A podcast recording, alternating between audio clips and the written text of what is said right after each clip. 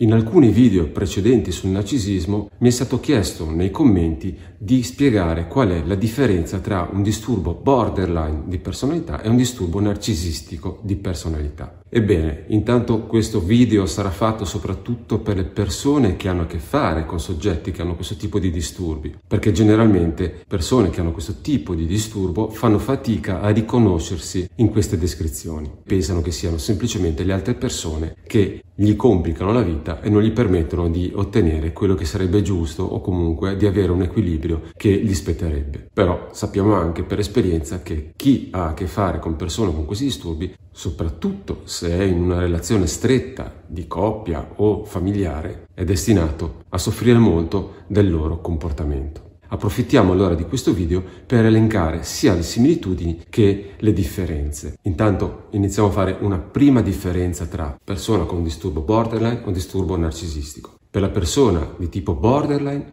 la paura più grande è quella di essere abbandonato o abbandonata e di essere rifiutato. Nel caso invece del disturbo narcisistico non è questa la paura, la paura più grande è quella di non ottenere abbastanza riconoscimento, comunque di non poter nutrire sufficientemente il proprio ego per sentirsi comunque gratificato e confermato nel proprio senso di superiorità. Secondo, le persone con un disturbo borderline vivono intensamente le proprie emozioni, dalla gioia più intensa alla paura, alla rabbia, alla tristezza, mentre la persona con un disturbo narcisistico in realtà prova pochissime emozioni, le provano in maniera superficiale e l'unica emozione vera e intensa che provano è quella della rabbia contro chi li attacca o non gli fornisce quello di cui loro hanno bisogno. Terzo, le persone di tipo borderline soffrono della loro situazione a tal punto di poter diventare anche autolesionisti oppure di avere pensieri suicidi e la persona con disturbo di personalità narcisistico invece vivono costantemente con la sensazione di avere più diritto degli altri e che possono ottenere tutto ciò che vogliono perché se lo meritano, anche se non seguono le regole che tutti gli altri seguono, loro possono permetterselo. Quindi, quarto, le persone con un disturbo di tipo borderline esternano le proprie ferite, le proprie incapacità, le proprie sensazioni, le proprie fragilità, la propria vulnerabilità. Invece le persone con un disturbo narcisistico di personalità non vivono questo tipo di sensazioni, le possono manifestare, ma solo con l'obiettivo di sfruttare qualcuno, di poterlo manipolare. Generalmente l'unico obiettivo, l'unico intento che hanno è proprio questo, ottenere qualcosa. Quinto, le persone con un disturbo borderline possono essere interessate a conoscere qualcuno, possono provare sinceramente un interesse nei confronti di qualcun altro. Le persone invece con un disturbo di tipo narcisistico non cercano di conoscere altre persone per interesse o curiosità, lo fanno solo con l'obiettivo di poterli conoscere per poterli sfruttare meglio, poterli manipolare, impressionarli in maniera positiva ed ottenere ciò di cui hanno bisogno. E allora adesso proviamo a dirci in che cosa invece si assomigliano e ci possono confondere. Entrambi hanno bisogno di essere aiutati da altri per gestire alcune cose per loro molto profonde. Ad esempio, chi ha un disturbo borderline cerca di trovare altre persone che lo aiutino a gestire i propri stati d'animo, che sono completamente instabili, che oscillano in maniera molto repentina.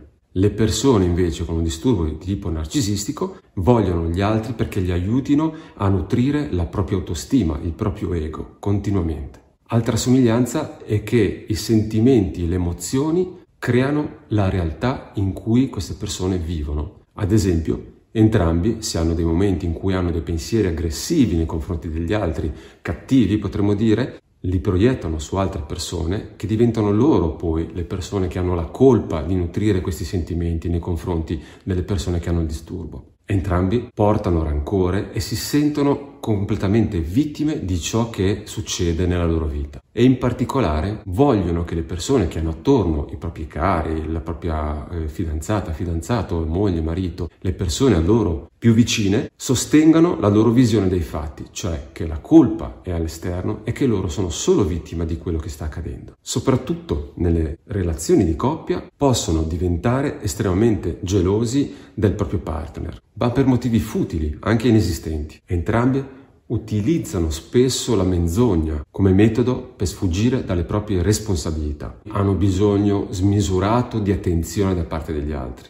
Possono essere critici, estremamente critici e giudicanti e devono sempre avere la ragione dalla loro parte. E in cambio nessuno dei due si assumerà la responsabilità di ciò che ha detto, di ciò che ha fatto in certe situazioni, del dolore che ha provocato. In ultimo diciamo che sono talmente impegnate sia persone con un disturbo di tipo borderline che disturbo di tipo narcisistico a soddisfare, a controllare i propri bisogni che generalmente non hanno più energie per occuparsi di altri, sono completamente incentrati su di sé. E siccome entrambi possono essere sia emotivamente che verbalmente abusanti, stabiliscono generalmente delle relazioni affettive instabili e molto compromesse.